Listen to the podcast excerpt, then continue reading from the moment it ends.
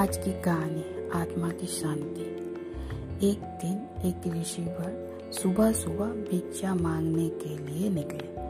वो भिक्षा मांगते मांगते एक औरत के घर के सामने रुके। तो वहाँ पर आके बाबा ने बोले, भिक्षाम दे, माते, भिक्षाम दे। तो उस घर में जो महिला थी, वो बाहर आई। आके उनको कुछ उनका पात्र में, कमंडल में कुछ दिए। देने के बाद बोले, बाबा, मेरा लाइफ मेरा जीवन में बहुत अशांति है। मुझे कुछ शांति होने के लिए कुछ सुझाव दीजिए।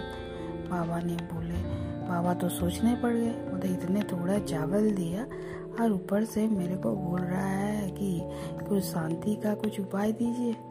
बोले, फिर बाबा बोले, कुछ सोच के बोले कि आज तो मैं कुछ आपको बता नहीं सकता हूँ, कल बताऊँगा। बोल के वो वहाँ से चले गए।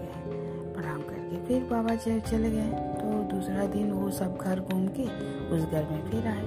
आने के बाद फिर बोले भिक्षाम दे माते। तो फिर माता निकली।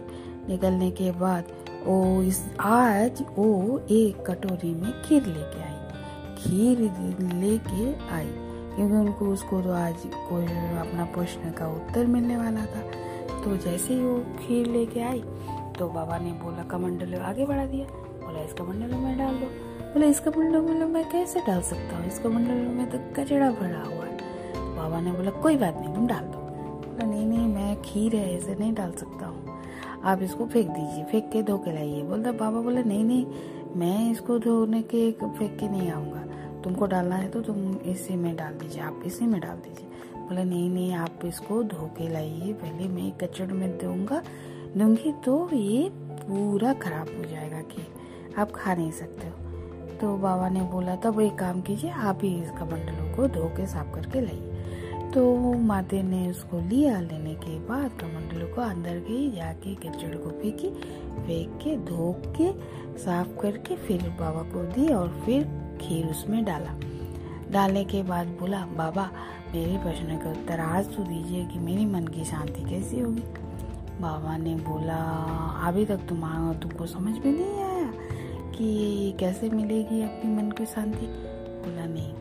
बोला, जैसे इस कमंडलों को जब इसमें किचड़ भरा हुआ था, पहले इसको पूरा फेंका, फिर साफ़ किया, फिर उसमें खीर डाला।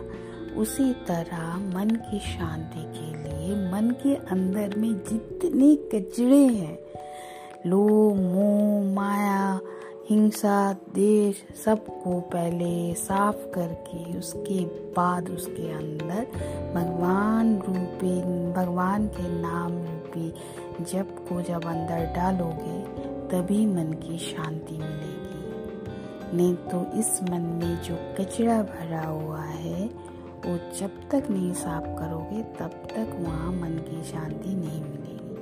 पहले अपने मन को खाली करो। साफ़ करो, फिर उसमें भगवान का नाम भरो, तभी मन की शांति मिलेगी। ये थी छोटी सी कहानी। धन्यवाद।